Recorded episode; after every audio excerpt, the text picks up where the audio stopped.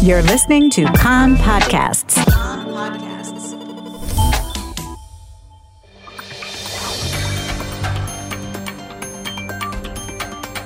You are listening to the English language news of Kan, the Israeli Public Broadcasting Corporation.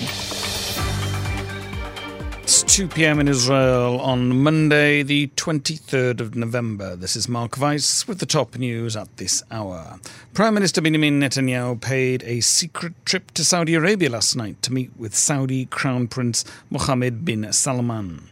Against the backdrop of talks to normalize relations with Saudi Arabia, the Prime Minister took off with Mossad Director Yossi Cohen for a three way meeting in Saudi Arabia with bin Salman and US Secretary of State Mike Pompeo. Netanyahu arrived yesterday on the plane of businessman Udi Angel. Flight tracker websites show the plane left at about 8 p.m. last night, Israel time, flew directly to the Saudi city of Neom, and flew back to Israel five hours later. A coronavirus cabinet meeting had been scheduled for when Netanyahu was flying.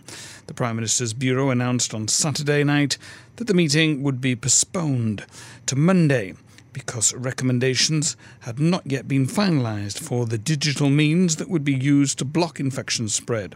Senior officials said that this was a cover story for Netanyahu's trip. Netanyahu did not inform Defence Minister Benny Gantz and Foreign Minister Gabi Ashkenazi about the trip. Officials from the Prime Minister's Bureau declined to comment on the particulars, but one of Netanyahu's advisers, Topaz Luk, wrote on Twitter Gantz is playing politics while the Prime Minister is making peace. Shas Chair Aryeh Deri is scheduled to make what has been described as an important announcement today at 3.15 this afternoon. This may be related to calling early elections. There is speculation he will blame Benny Gantz for the possibility of early elections. Yesterday, 745 people tested positive for COVID 19, representing a positive test rate of 2.3%.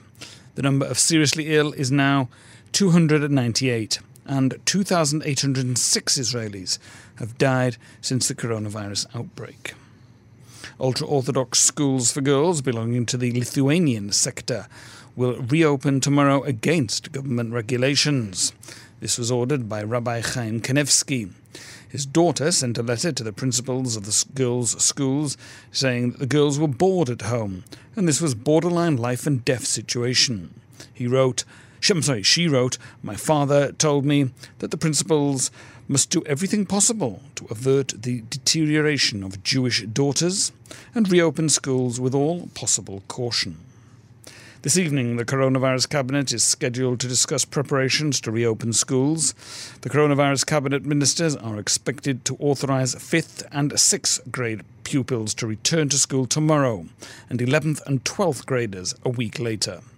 The Education Ministry, the local authorities, and several coronavirus cabinet ministers have also been pressing to reopen schools for 7th through 10th grade in green cities. Ministers Zev Elkin and Izhar Shai will also present the coronavirus cabinet with a series of recommendations to step up the use of the app Hamagen 2, which warns about proximity to people sick with COVID 19. The ministers said that this was a civilian app that was more accurate than the Shin Bet surveillance and is likely to help reduce morbidity.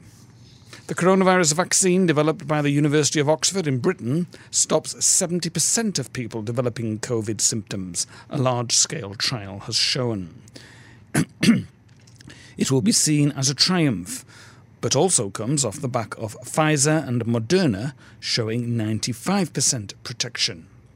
However, the Oxford jab is far cheaper and is easier to store and get to every corner of the world than the other two, so it will play a significant role in tackling the pandemic if it is approved by regulators. Israel has reached an agreement to receive 10 million doses of the Oxford University COVID 19 vaccine.